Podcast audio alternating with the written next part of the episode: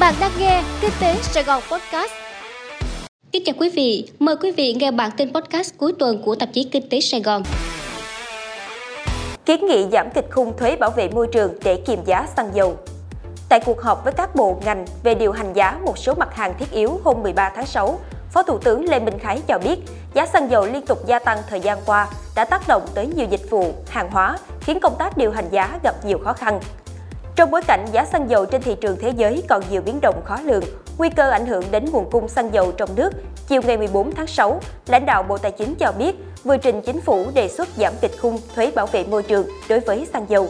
Đề xuất này sau khi được chính phủ xem xét sẽ được trình lên Ủy ban Thường vụ Quốc hội quyết định. Trước đó, thuế bảo vệ môi trường với xăng dầu đã được điều chỉnh giảm 50% từ ngày 1 tháng 4, nhưng giá bán lẻ xăng dầu trong nước vẫn liên tục tăng. Mới đây nhất vào ngày 13 tháng 6, Liên Bộ Công Thương Tài chính có kỳ điều chỉnh giá xăng dầu mới. Theo đó, xăng E5 RON 92 tăng 880 đồng lên mức 31.110 đồng một lít. Xăng RON 95 tăng 800 đồng, đẩy giá bán lên đến 32.370 đồng một lít, mức giá cao kỷ lục từ trước đến nay. Xoay quanh chuyện Malaysia muốn bán xăng giá rẻ cho Việt Nam mà báo chí trong nước đề cập vào tuần trước, Đại sứ Việt Nam tại Malaysia, ông Trần Việt Thái đã có công văn phức đáp theo đó, hiện mỗi lít xăng tại Malaysia tương đương khoảng 13.000 đồng một lít. Tuy nhiên, đây là giá bán nội địa có trợ giá, không phải là giá xuất khẩu, càng không phải là giá do phía Malaysia đề xuất bán cho Việt Nam. Đề xuất thu phí cao tốc Trung Lương – Mỹ Thuận Ngày 14 tháng 6, ông Trần Văn Bon, Giám đốc Sở Giao thông Vận tải Tiền Giang cho biết, công ty cổ phần BOT Trung Lương – Mỹ Thuận đã đề xuất giá vé qua trạm thu phí cao tốc nối Long An và Vĩnh Long theo đó, mức giá thấp nhất khoảng 108.000 đồng một xe và cao nhất là 432.000 đồng một xe khi đi toàn tuyến, dự kiến sẽ thu phí từ đầu tháng 7. Lãnh đạo công ty cổ phần Bát Trung Lương Mỹ Thuận lý giải, giá vé nói trên đúng theo quy định của Bộ Giao thông Vận tải, không vượt giá trần và nhằm đảm bảo phương án tài chính khả thi. Tuy nhiên, theo nhiều doanh nghiệp vận tải, đây là gánh nặng rất lớn, nhất là trong bối cảnh giá xăng dầu đã liên tục tăng cao. Trao đổi với Kinh tế Sài Gòn Online, đại diện các doanh nghiệp vận tải ô tô tỉnh Tiền Giang, An Giang cho biết, các doanh nghiệp thành viên của đơn vị sẽ chọn đi quốc lộ 1 nếu trường hợp mức phí chính thức áp dụng quá cao. Hiệp hội Vận tải ô tô An Giang ngày 15 tháng 6 đã lên tiếng kiến nghị các cơ quan chức năng giảm mức thu phí đối với dự án này trong thời gian đầu rồi dần dần tăng lên. Dự án cao tốc Trung Lương Mỹ Thuận được thiết kế có hai làn xe cao tốc mỗi bên, không có làn dừng khẩn cấp, vận tốc lưu thông tối đa cho phép là 80 km/h và tối thiểu là 60 km/h.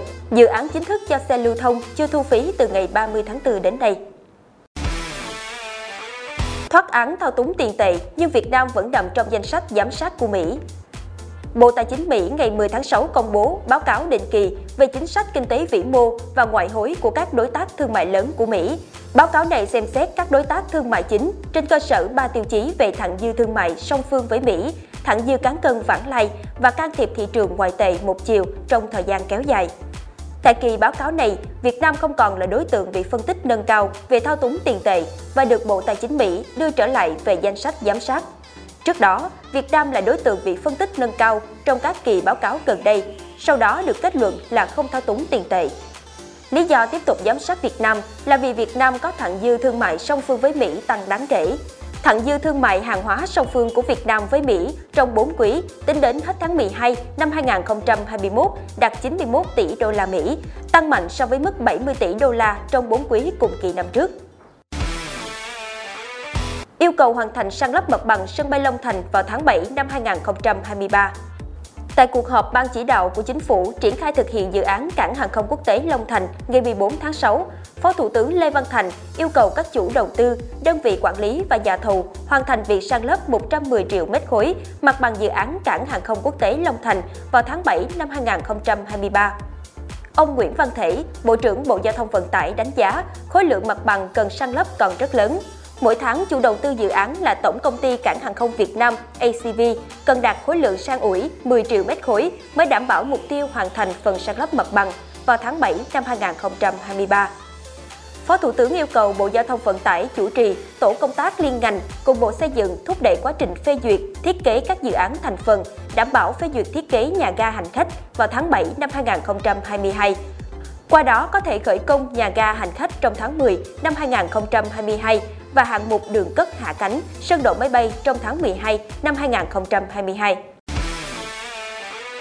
Chứng khoán vàng có tuần biến động mạnh. Sau nhiều phiên tăng liên tiếp tuần trước, tuần này thị trường chứng khoán chứng kiến đà giảm mạnh. Chỉ số VN Index mất gần 100 điểm qua 3 phiên đầu tuần, một cú sốc lớn với các nhà đầu tư. Chốt phiên chiều ngày 15 tháng 6, VN Index giảm nhẹ 16 điểm, dừng ở mức 1.213,93 điểm. Nhiều nhóm cổ phiếu chìm trong sắc đỏ. Theo các chuyên gia, thị trường đang gặp nhiều áp lực từ các thông tin tiêu cực về tình hình lạm phát trong và ngoài nước, khiến nhà đầu tư lo sợ bán tháo. Đa giảm của chứng khoán Việt Nam cũng chung với diễn biến trên thị trường chứng khoán quốc tế gần đây. Cục Dự trữ Liên bang Mỹ hôm ngày 15 tháng 6 thông báo nâng lãi suất thêm 0,75%, mức tăng cao nhất kể từ năm 1994. Thông tin này dự báo sẽ tiếp tục khiến thị trường chứng khoán trong nước bị ảnh hưởng. Tuần qua, thị trường vàng cũng có nhiều biến động. Trước đó, giá vàng SJC rao bán ở mức gần 70 triệu đồng một lượng, nhưng giảm mạnh hơn 1,1 triệu đồng trong ngày 13 tháng 6. Những ngày vừa qua, nhu cầu mua vàng tiếp tục giảm, giá vàng SJC xuống quanh vùng 67-68 triệu đồng một lượng. Lý giải về đà giảm này, các chuyên gia cho biết thị trường trong nước đang chịu ảnh hưởng tâm lý trước thông tin tình trạng độc quyền vàng SJC có thể bị điều chỉnh sau khi các đại biểu Quốc hội chất vấn lãnh đạo ngân hàng nhà nước tại kỳ họp Quốc hội. Trước đó, giá vàng trong nước lập đỉnh hồi tháng 3 với 74 triệu đồng một lượng khi chiến tranh giữa Nga và Ukraine bắt đầu. Quý vị vừa nghe xong bản tin podcast cuối tuần của tạp chí Kinh tế Sài Gòn. Cảm ơn sự chú ý lắng nghe của tất cả quý vị. Xin chào và hẹn gặp lại quý vị trong bản tin podcast ngày mai.